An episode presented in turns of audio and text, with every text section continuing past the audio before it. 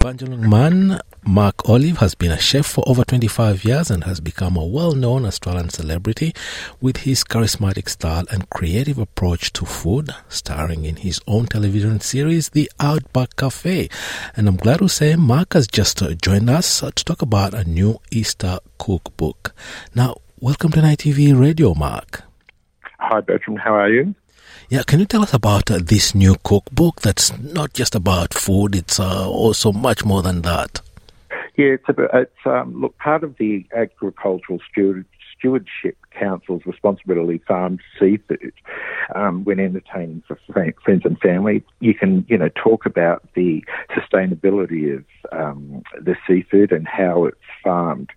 Um, you know, A, ASC certified seafood is farmed. It's farmed with care, but also with the future in mind. So, you know, they're practice, practicing those environmental uh, practices with the issues that, you know, we're overfishing oceans. And so it's all about the responsible farming of uh, seafood. So it's a book about uh, responsible farming, and also supporting local farmers, I gather. Yeah, totally. And ASC, it sets the highest standards in the industry, you know, covering hundreds of requirements that include, you know, the water quality of these, uh, the seafood, where, where, where it's being produced, uh, the animal welfare, and the fair treatment of, um, for workers as well. And uh, you, as a chef, uh, really with uh, over 25 years uh, experience, when you buy seafood for your table, is there a rule of what and uh, where you buy it? I usually buy local. Um, I live on the south coast in Wollongong, and yeah, I try to eat local. We have lots of flathead, we have lots of bream along the coast there, uh, tailor fish, which is beautiful. Um, but yeah, I like to eat local, but there are certain, you know, fishes that you, you really, really want to try. And, you know, the salmon and everything, responsible farming for all of that is uh, really important as well. And uh, do you have a personal favorite when it comes to fish and cooking fish? God, I, I love flathead, but I do love barramundi as well. Um, barramundi's got that lovely, lovely texture. I love swordfish. It's nice and firm, but also the kingfish. And I've included the kingfish uh, recipe in uh, for the book, uh, which you'll find in there with that lovely lemon myrtle scent to it. So it's got those indigenous flavours that come through. Yeah, no, because you're very known for using indigenous plants and uh, uh, spices and herbs, uh, which you promote really very successfully in your cooking. Can you tell us more about the secrets of your cuisine? Well, you know, it's all about experimentation. Bertrand, I've been doing this for over 30 years now in this space with Indigenous foods. I've seen the grow the growth of the industry over the last 40 years and been involved in a lot of you know, of the um, uh, looking and foraging for this food. So it is exciting to see now a lot of chefs using the things like the lemon myrtles, the wattle seeds, the sea parsleys, the river mints, but not only that, the fruits as well, like the quandongs, the lemon aspens, and also we've got this lovely fruit called the savoury flavour, and it's very tomatoey but very smoky at the same time. So a lot of our indigenous herbs cross over in flavour and also texturally, uh, the fruits are quite different. The quandong is very bitter. We have the Davidson plum, extremely bitter, but a lot of the fruits in the indigenous range are very high in vitamin C and uh, great antioxidants. And a lot of that stuff now, like the Kakadu plum, is um, becoming renowned now as a superfood. Yeah, the Kakadu plum is renowned for having one of the highest uh, content in vitamin C of any plant in the world.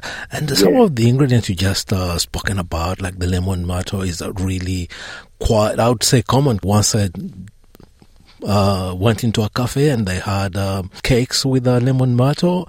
Uh, how would one get hold of these ingredients because uh, it's not uh, readily available in all supermarkets? Yeah, exactly right, Bertrand. Look, um, in Sydney, if you're in Sydney, look up Indigigrow.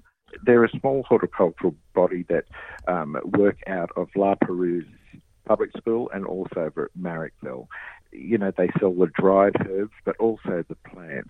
So they're propagating these plants where people can go in, buy them, and plant them in their yards. But in Sydney, that contact is Indigigrow. In DigiGrow. No, we put it that on our website so people know where to really yeah. get these ingredients. Now, Easter is uh, just around the corner. How are you going to celebrate it? And do you have any staple dishes that you prepare specifically for this? Oh, uh, look, I?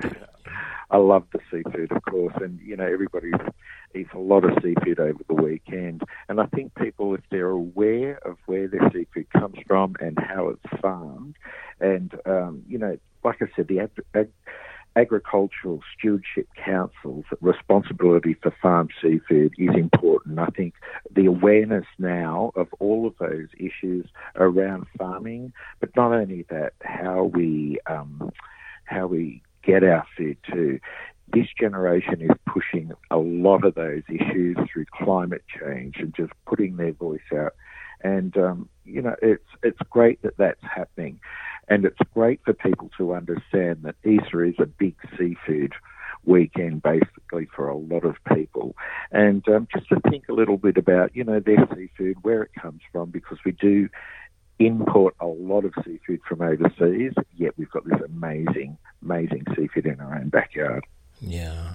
And before we wrap up, uh, what are your plans, uh, nearest plans, and uh, where can uh, one see or even taste your famous dishes? Well, I live in Wollongong. We have a, a cafe down in uh, Killalea State uh, State Reserve. It's a, a park that overlooks this iconic beach. We do a lot of our um, our indigenous food from a, a, a small kiosk, but very, very um, unique location, stunning views. And um, people come from yeah, the Southern Highlands. We have visitors come down from Sydney to come to the park. The campers, they come and get their coffees and lemon myrtle muffins and wattle seed and riberry, you know, slices. And um, it's quite unique. And we've got a great, great, um, yeah, following down there. But look, you know, the ASC encourages everyone, like I said, uh, Bertram, about this weekend with the seafood, transform the industry towards responsible practices across the chain. So choose the ASC green label and make a difference today, or they can go to the website and have a look, which is, you know, au.asc slash aqua dot org slash made. um, there's a line of line Australia. But look, you'll be able to look that up and find it. I'll definitely look it up and uh, put it, uh, publish it uh, on uh, our website. Well, Mark Olive, thank you very much for talking to us on short notice and happy Easter. You too, mate. And have a good weekend. And um, everybody and all your listeners, have a great Easter.